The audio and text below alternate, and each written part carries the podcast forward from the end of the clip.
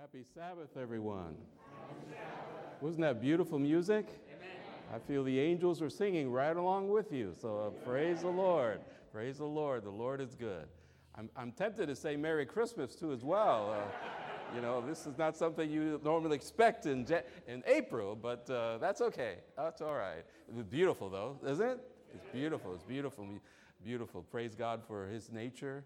Praise God for the privilege we have to come here and worship the Lord on His Sabbath day.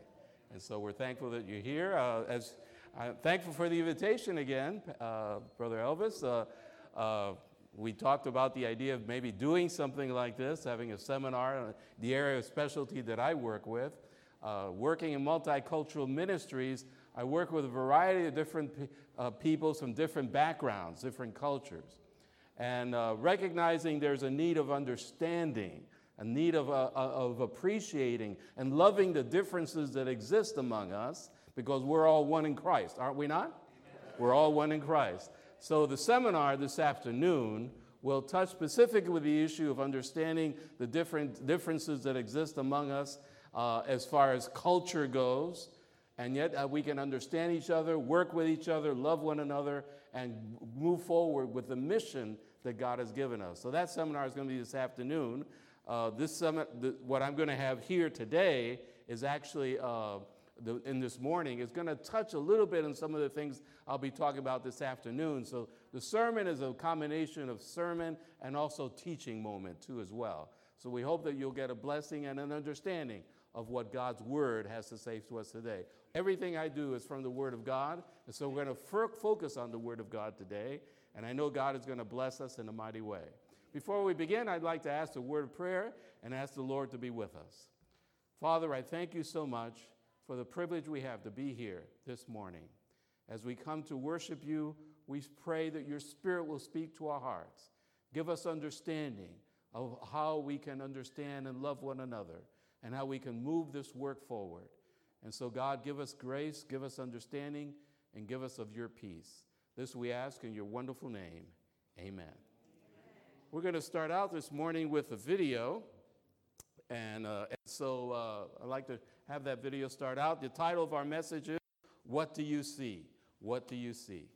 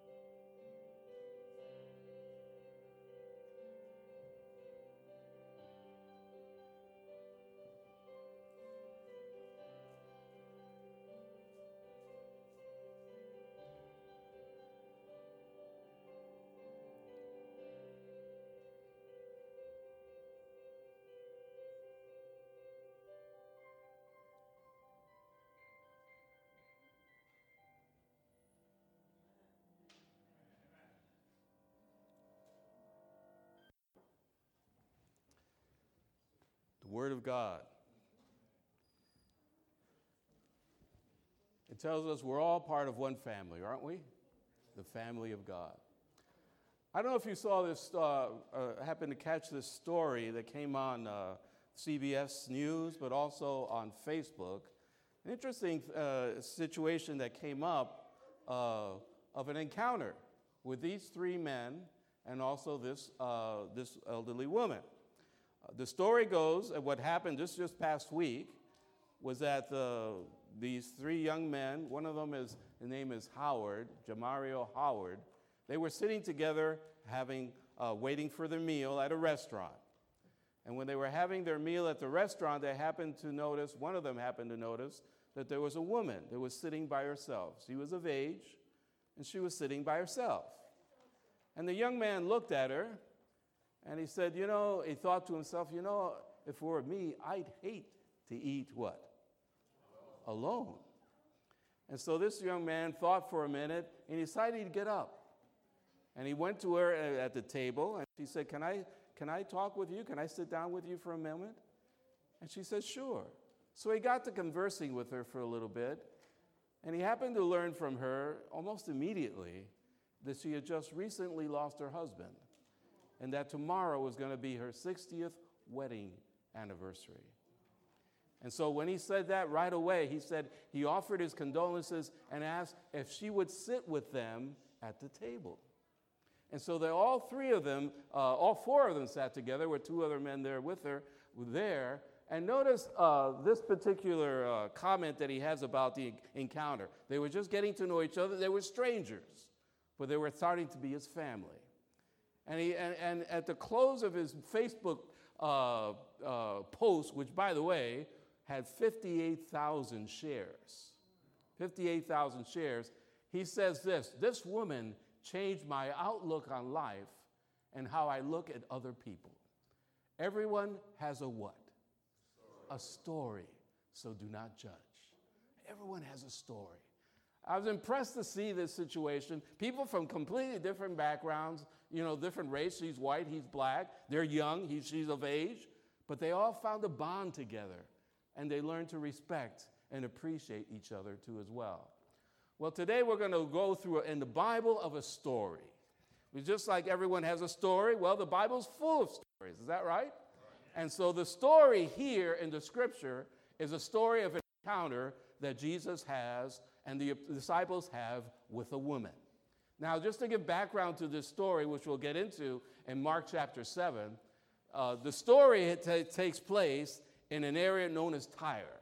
Jesus has been preaching and teaching in Capernaum, uh, which is uh, quite a ways, actually about 30 miles away from Tyre, and he says, I'm going to get out of here.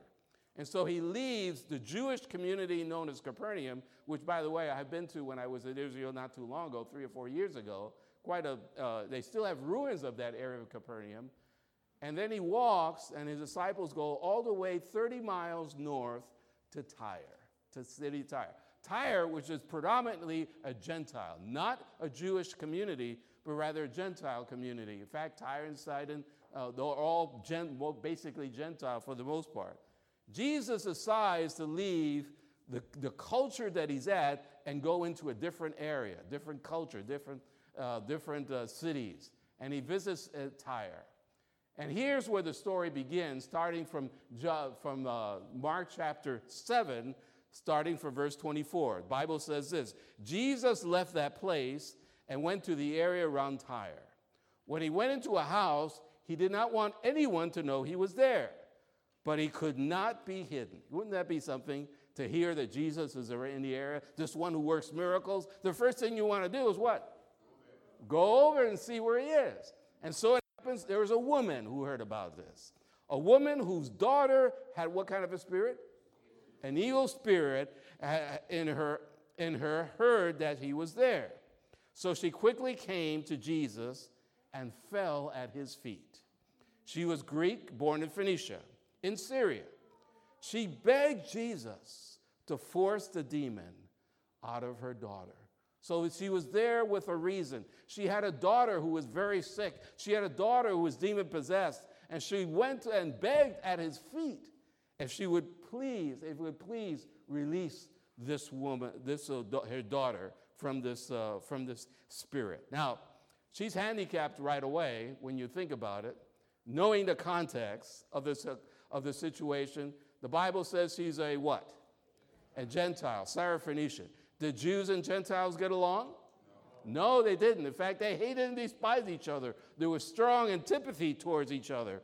And so she has that against him. She, he's a Jewish man. She is a Gentile. The other thing is, she's also a woman. In the context of the culture of the time, women were not well appreciated, were not well spoken of, and were never and, and were not to be respected. Possibly, from what we know, from we gather, and just as just a guess, but a number of commentators says probably, possibly, she was a single parent. If she was a woman, she was definitely a woman. She was a Gentile, and if she was a single parent, then she then she's had some real handicaps there. But besides that, she says her daughter does not just have any, any kind of ailment, the daughter has a what? A demon inside of her, demon possessed. So now here's a who she's in the worst possible situation. This woman who has all these handicaps, the daughter is demon, is demon, and so she knows for the most part, and probably recognized for the most part, Jews would probably not respect her or treat her well as well as uh, treat her very well. And that's what happened. If you go to the Gospel of Matthew, which also recounts the story, interesting the reaction of Jesus and the disciples, especially the disciples. The Bible says in Matthew 15, 23, Jesus, what did he do? Did he answer her? No, it says Jesus, the Bible says Jesus did not answer the woman. So his followers came to Jesus and begged him and said, Tell the woman to what? Tell the woman to what? Go away. Go away. She's following us and shouting. Now, here's a woman who is so desperate, whose only daughter is who's, who, who's in pain, who's, who's really, really sick, who has this demon inside her. She's going and asking for help. And the disciple says, Go away, go away. Jesus isn't saying anything. And the disciple saying, Go away, go away. You know, um, when you talk about ministry, especially cross cultural ministry, Jesus, by the way, takes every situation as a, as a situation to learn from. Is that right? A lesson to be learned. In the context of what Jesus is doing, which is basically in going to Tyre and Sidon, teaching them about cross cultural ministry, one thing that he wants to bring out, which we can come out of this, is that when you're ministering across cultures, you must be willing to go what? Outside of your what? Comfort zone. Outside of your comfort zone. Jesus is seeing this situation, and Jesus is seeing the, uh, the reaction of the disciples. And basically, he's trying to teach a lesson, which he'll teach later on. We have to be willing to go outside of our comfort zone. In this context, she's treated by a harsh and common reality. One, she was being ignored because Jesus didn't say a thing initially. Do you like being ignored? It's hard. It's hard, isn't it?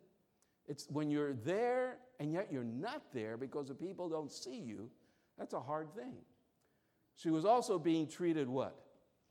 Harshly too as well. Does that happen in our world today? Does that happen in that world where we ignore people, where we treat people harshly, maybe even don't recognize they're even there? The next thing I'm going to show you is a video now. A video that I'm going to show you of an experiment that was done.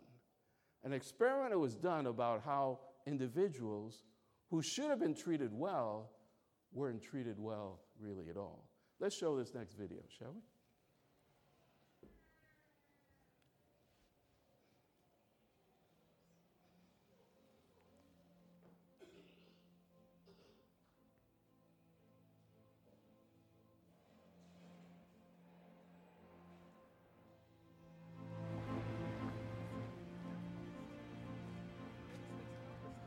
Sister and her family have lived in New York for like eight years now. She took care of me when I was a little kid because my parents were working. Every Sunday I cook, and so my uncle calls me and um, he'll be like, hey, what you making? Nobody meets in bars anymore, but I, I met my wife in a bar, and uh, you know, 34 years later, still working.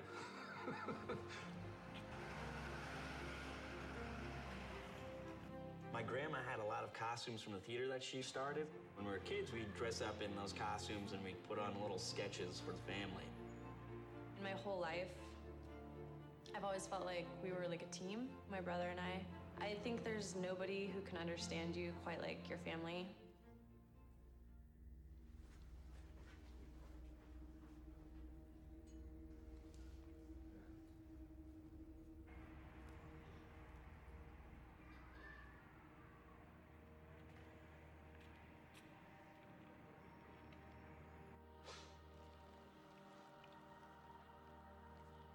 That's my cousin.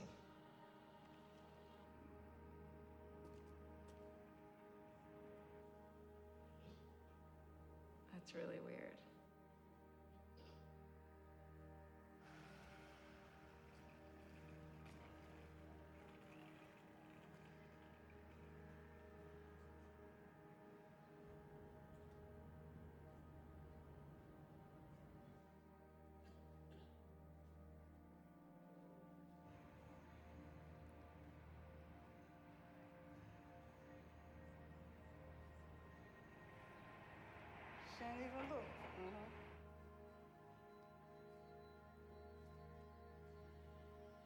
I know she's not homeless uh, because I just hung out with her a couple weeks ago. But I mean, it's I did not know that that person walking when I was walking by it was her.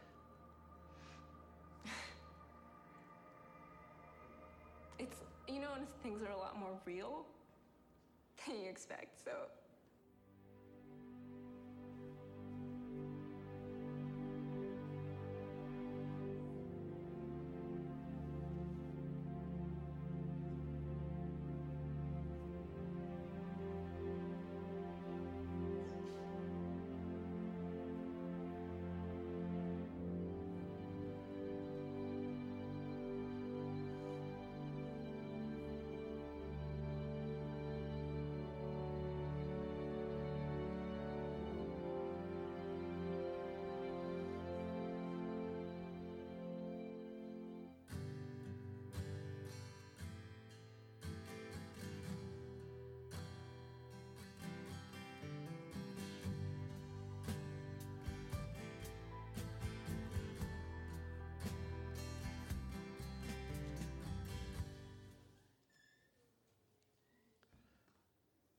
Homeless, they're people too, aren't they? Aren't they ones that we can pay attention to? Let me share you a story here of how we, our church, where I last pastored, get out of our comfort zone to reach out to a different culture altogether. This is uh, the Karen congregation that now exists in Fort Wayne, Indiana, inside of their, they worship in, in the same building where they are, only have their services downstairs. How did that start? I was pastoring the Fort Wayne church uh, prior to coming to the Union, and around two, the year 2001, I get a call from a Catholic uh, refugee agency in Indianapolis. And they said that there were these individuals that were uh, being transported from a refugee camp in Thailand, and they were coming to Fort Wayne, Indiana, of all places. I didn't know at the time that Fort Wayne, Indiana, at the time was, had the largest population of Karen refugees in the entire country. And they had said that these particular individuals that were coming, they wanted to associate them with a church that they identified with. In this case, they identified themselves as what? What do you think? Seventh day Adventists. That's exactly right. They identified as Seventh day Adventists and they wondered if the church, our church, would be willing to welcome them and give them the support that they need as they were becoming to an entirely new environment compared to where they were. And so I got together with the board, and the board, when they, when they talked it through, they looked at each other and they said, Well, they're coming. They're Seventh day Adventists? Yes. Well, they are family. What do you say? Amen. They are family. We've got to do something. And so uh, we, uh, we, we got the instructions from the refugee agency as far as helping to up their apartment and, and, and, uh, and getting everything together as far as having preparation for teaching them how to maneuver the American life. And so they, they got a committee together, and it was amazing what they went through. They put together a lot of different things, and they, and they really uh, did an excellent job of preparing for their arrival. I remember we went and met them at the airport. They had flown all the way from Thailand, it's made all these different stops, and finally, exhausted, they arrived in Fort Wayne. And when we met them there at the airport, we had a woman there who spoke their language, the Karen language. And she immediately told them and welcomed them and so forth, and she translated for us and so forth. And so we brought them from the airport to their apartment. And I tell you, when they walked inside the apartment, if you can imagine living for over 10 years in a tent in Thailand, and being inside a well, totally well equipped apartment with, with furniture and also all the food that they need that they would use in their context, I tell you, it just brought tears to our eyes to see their response and our welcome was. We didn't look at them as, as people from, the, from there. We looked at them as family. What do you say? And so that's one of the things that I think God is calling us to do is to look at people outside of our culture and says, how can we support and encourage each other? But you know, it's interesting here. Jesus initially gives, ignores her, as it would have been uh, perceived to be done by people in, the, in their time, Jewish people. But then when he speaks, he says something that is very intriguing. What does he say? Mark 7 27. Jesus told the woman, It is not right to take the children's bread and do what? And give it to the what? To the what? The dogs. First, let the children eat all they want. Have you ever been called a dog before? Would you find that to be a compliment? No, no. But you know, that was a reflection. Jesus was reflecting the culture of the time. The culture of the time, the biases of the people, of the Jewish people of the time, is that they considered people outside of them as being less than human, as being more animal than anything else. And Jesus is trying to teach a lesson here and, respect, re, reflecting the cultural attitude of the time. This would be, uh, this is something here that Jesus is trying to teach his disciples. He's reflecting their biases. He's reflecting what they would be, how they would behave. And so, uh, in, in considering cross cultural ministry, we have to recognize one thing we all have our biases. Is that right? We have our biases, and we have to recognize them and see where they are and try to fix them. In this particular, as you know, our United States of America here has had a history of bias, reality. Is that right? We had a history of bias. We've had it more explicitly done, as in the case here of uh, back in the 50s and 60s when segregation was truly brought into this country. They were, well, integration was be brought into the. People who were against integrating blacks and whites together they would protest. We would call that explicit bias. But you know, today, well, that's not, some, that's not something that's condoned today. There is another kind of bias known as implicit bias, which is somewhat different. Explicit bias is what? Expressed directly, as the way they did during the times of the civil rights. You're aware of the bias, you operate consciously, and you say things, I like whites more than Latinos. You're just very open and honest about how you feel. However, there's another kind of bias which is more subconscious. It's expressed indirectly, unaware of bias, operates subconsciously. An example is, for example, sitting further away from a Latino than compared to a white person, sitting away a little separately, a little bit like that. Uh, microaggressions. Uh, the example that Jesus gave is actually what we would call a microaggression. What is that? It's a subtle but offensive comment or action directed at a minority or other non dominant group that's often unintentional or unconsciously reinforces a stereotype. Microaggressions could be things like saying, I don't see you as black. Black, interesting. They did an experiment with, uh, with the uh, Fordham University students, people of color in Fordham University. They asked them what were the kind of microaggressions that they received which really revealed their bias when you talk about it. Here's an example of, of a woman who says, when she, the one that she hears very common is something like, Where are you really what? From. Here's another one. What are you? You're trying to figure out, you're black, white? And she says, Well, I'm human, of course. Here's another one. So, what do you guys speak in, in Japan? Asian. Asian? Another typical bias. Uh, Here's one that which he, which he says here, I don't, uh, uh, it says here, you don't act like a normal black person. Interesting. You don't act like a normal black person. And Courtney hears uh, something she hears. I never see you as a, I, I never see you as a black girl. And her response is what? Open your eyes. And then the Hispanic who doesn't speak a word of Spanish, she says, You don't speak Spanish? You don't speak Spanish at all? The reality is that we all have our, our attitudes, our behaviors, and it's a matter of rec- recognizing where our behaviors come from, where we grew up in, and how, how to recognize them.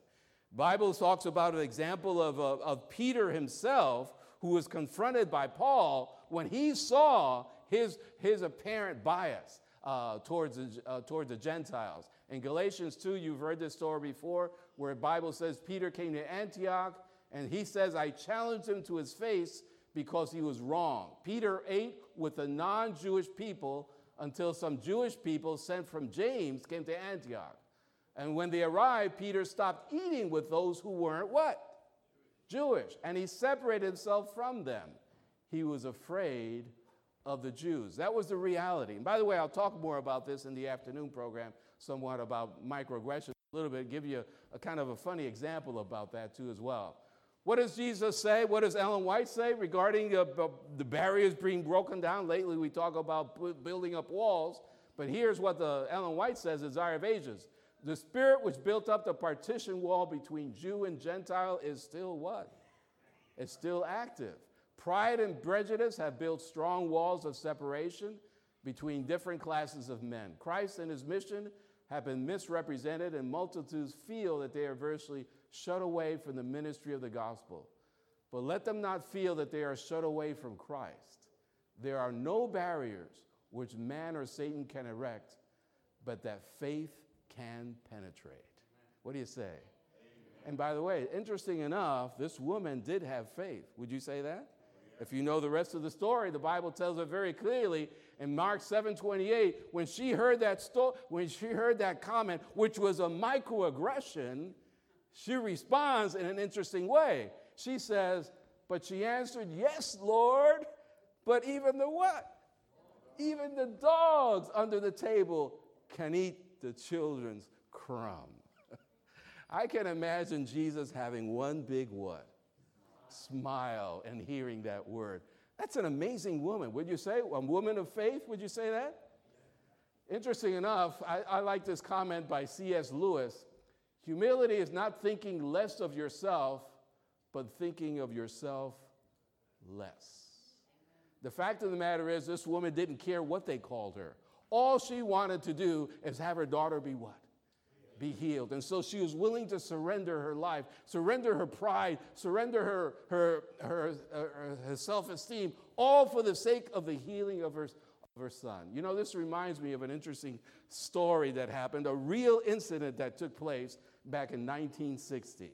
In New Orleans, there was a little girl, six year old girl, that was brought into what's known as William Frantz Elementary School. Her name is Ruby Bridges. Ruby Bridges. And Ruby Bridges was going to make was making history by being the first African American child to enter into that school.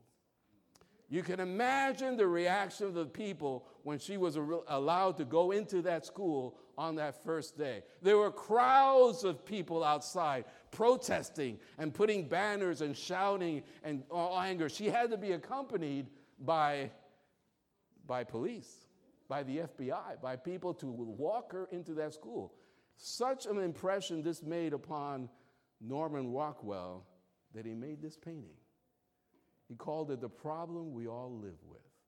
And he was just reflecting the reality of what she was facing. Here, this little girl, six years old, was walking into that school. And they had made all kind of threats. I mean, they even had, they even had one person who erected a small miniature coffin with a little doll in there.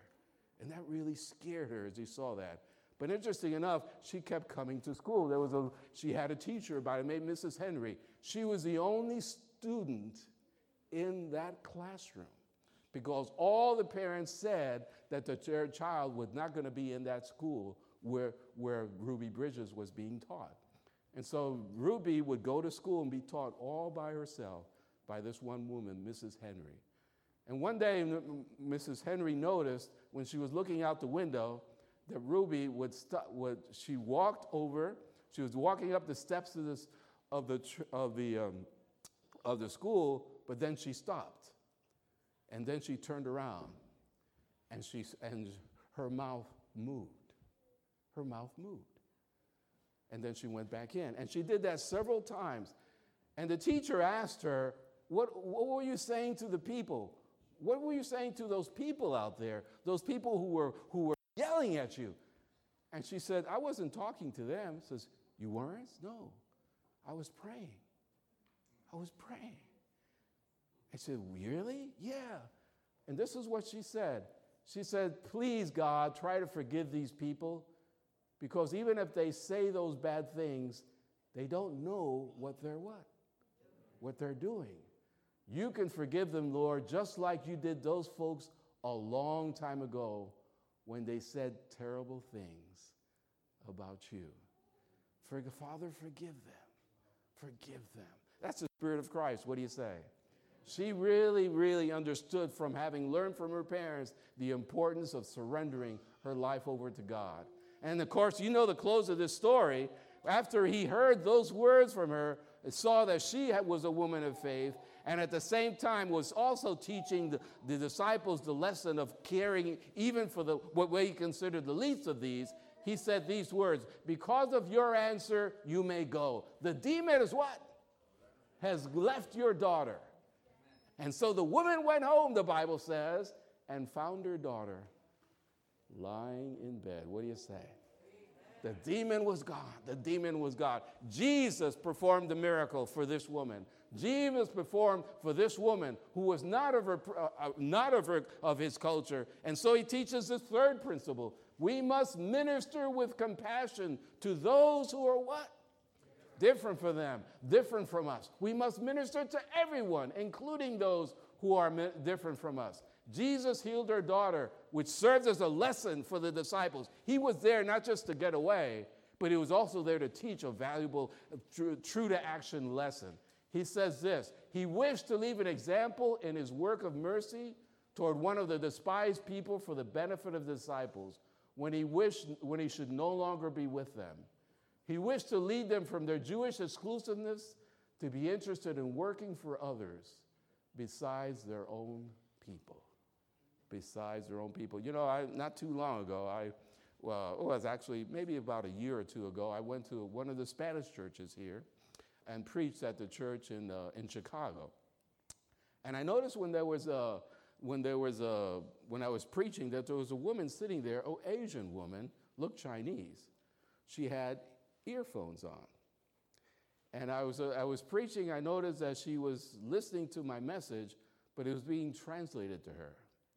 And so afterwards, then I talked to the pastor in Spanish and asked him, ¿Qué está pasando? What's happening?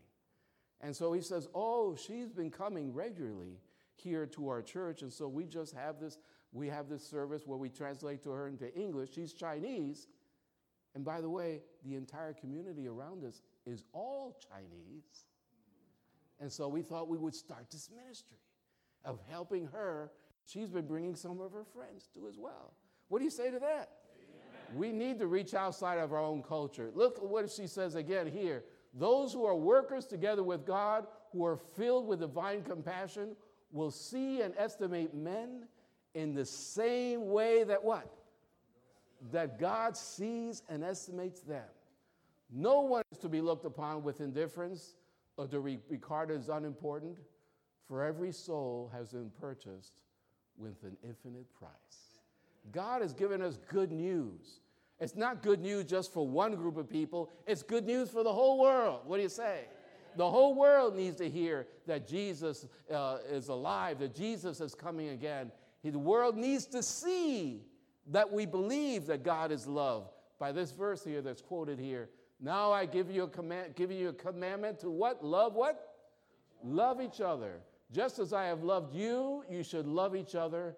Your love for one another will prove to the world that you are my what? Disciple. You know, in this world today, people need to see Seventh day Adventists as the most loving of people. What do you say? In a world of so much that is so fractured, in a world that's so full of antipathy towards one another, we need to stand out. We need to stand out as people who live by the Bible, not just speak of the Bible, but also live it too as well in how we treat one another. The Bible talks about the one day in which all God's people will be gathered together. You know the scripture well. This is our great hope in Seventh day Adventists, the soon return of Jesus. He says, After the vision of these things, I looked, and there was a great number of people, so many of them that no one could count them. They were from every nation, tribe, people, and language of the earth, all standing before the throne and before the Lamb, wearing white robes and holding palm branches in their hands. They were shouting in a loud voice Salvation belongs to our what? To our God who sits on the throne and to the Lamb. God wants us to reach out to the whole world. What do you say? Let me ask this question today. Have you thought about reaching out to peoples regardless of where they're from, regardless of their difference in age, regardless of where they come from, and so forth? We need to reach out to the world and share with them the good news Share the grace of God and share the good news that Jesus is coming again and that God is, wait, is longing to receive them into the kingdom of God. Now, to close here, I'm going to, uh, I'm going to share a final video. Now, this video is interesting because this video shows the example of a church who reached way out of their comfort zone, shared the compassion of Christ, shared the love of Christ, and helped this family find, know God and trust in God based upon their willingness to share the love of God. So this is a this is a church that actually uh, reached out to this African family uh, in Texas, and so I'd like to show this video to close.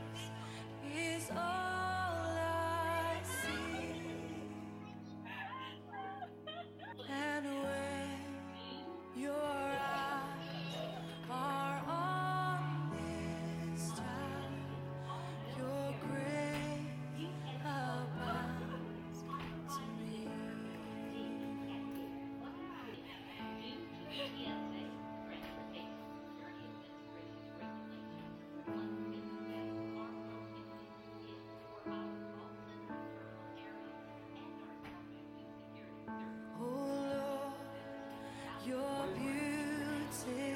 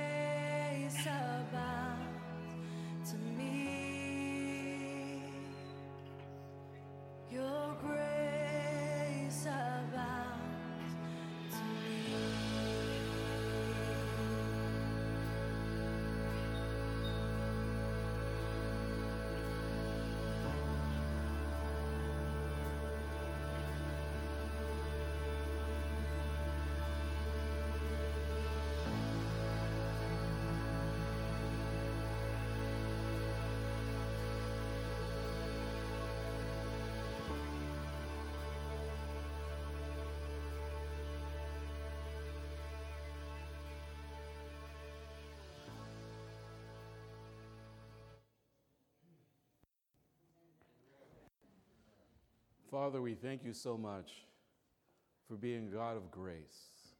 Such amazing grace, Lord, where you came from heaven to this earth, an entirely different background, entirely different culture here, but with one purpose to save the world and bring them to heaven as you had intended to be.